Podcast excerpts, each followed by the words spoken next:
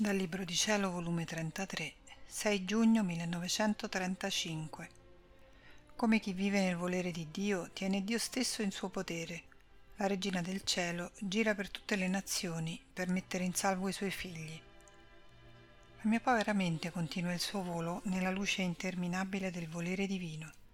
Non vi è cosa, né in cielo né in terra, che non sia parto suo, e tutto e tutti hanno da dire di colui che li ha generati anzi non si stancano mai di narrare la sua origine eterna, la sua santità inarrivabile, il suo amore che sempre genera, senza mai cessare, il suo fiat che sempre parla, parla alla mente, parla al cuore, parla sulla lingua ed ora parla con voci articolate, ora con gemiti, ora supplicante, ora con impero, ora con tale dolcezza da commuovere i cuori più duri e più ostinati. Mio Dio, che potenza contiene il tuo volere!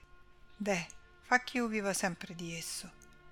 Ma mentre ciò pensavo, il mio dolce Gesù, facendomi la sua breve visitina, con una bontà indicibile, mi ha detto Figlia mia, la mia volontà, la mia volontà è tutto, fa tutto, dà tutto. Chi mai può dire che non ha ricevuto tutto da essa? Tu devi sapere che la stessa creatura tanto di santità possiede per quanto sta in ordine, in rapporto con la mia volontà tanto più si eleva all'unione con Dio per quanto più è unita ad essa. Il suo valore e i suoi meriti sono misurati dalla relazione che ha avuto con la mia volontà. Sicché tutto il fondamento, la base, la sostanza, l'origine dei beni nella creatura dipendono da quanti atti ha fatto di mia volontà, da quanto conosce di essa. Sicché se in tutti gli atti suoi ha fatto entrare il mio volere, può dire tutto è santo, tutto è puro e divino in me tutto le possiamo dare, anche la nostra vita in suo potere. Invece, se nulla ha fatto di mia volontà e nulla conosce, non abbiamo che darle, perché nulla merita, perché le manca il seme di generare il bene che ci appartiene.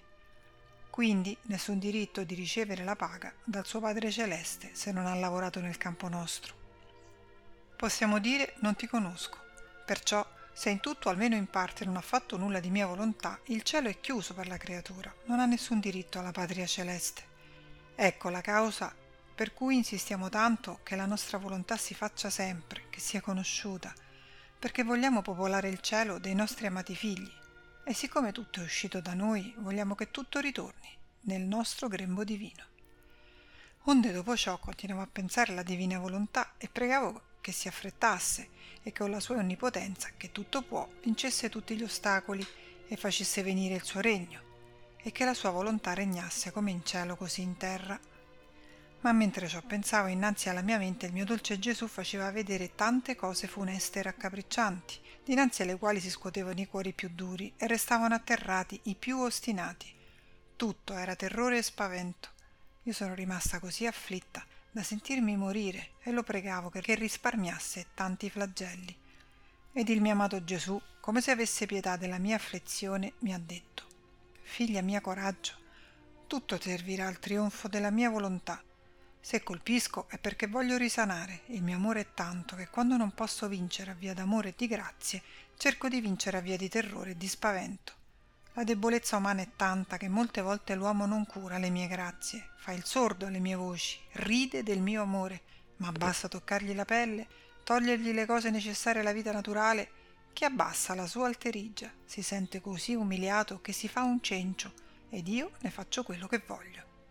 Specie se non hanno una volontà perfida ed ostinata, basta un castigo, vedersi sull'orlo del sepolcro, perché ritornino nelle mie braccia devi sapere che amo sempre i figli miei, le mie amate creature.